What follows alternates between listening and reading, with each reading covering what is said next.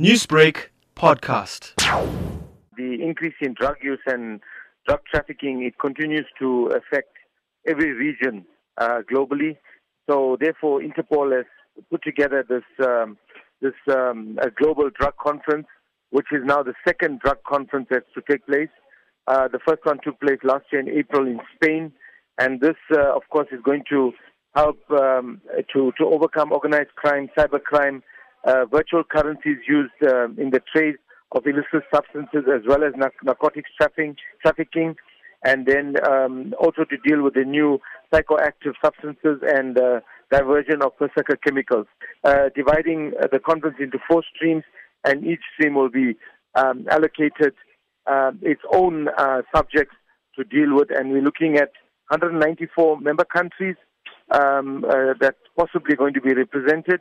Um, and um, we, we're looking at over 450 delegates attending this conference over the next uh, three days. Now, Vish, the drug scourge is actually an international problem. I mean, just the other week we had a story about drugs being brought in from Ecuador using South Africa as a conduit. Vish, how serious is this problem here in the country? The problem is huge. I mean, you know, just around us, almost every society, every community is um, is affected by, by drugs in some way or the other, irrespective of what drugs they are, right from cannabis right up to the more uh, expensive and, and um, uh, less excessive uh, designer drugs.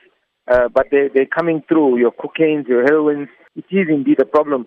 The sad reality about this is that we, we measure the amount of uh, drugs circulating by the successes we achieve. Like you rightfully said, uh, last week we seized um, uh, 85 million rand worth of cocaine that were that uh, traffickers were trying to smuggle uh, on at least two containers uh, through the air conditioning of two containers.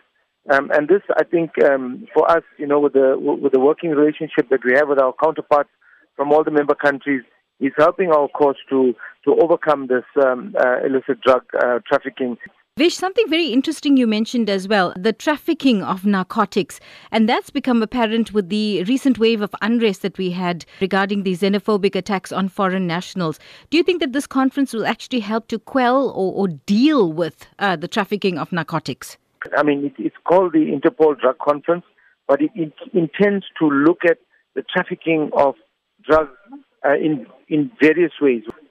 Since last year, when it took place in um, in uh, Toledo, uh, in in um, in Spain, uh, we've seen significant strides uh, being achieved. Newsbreak, Lotus FM, powered by SABC News.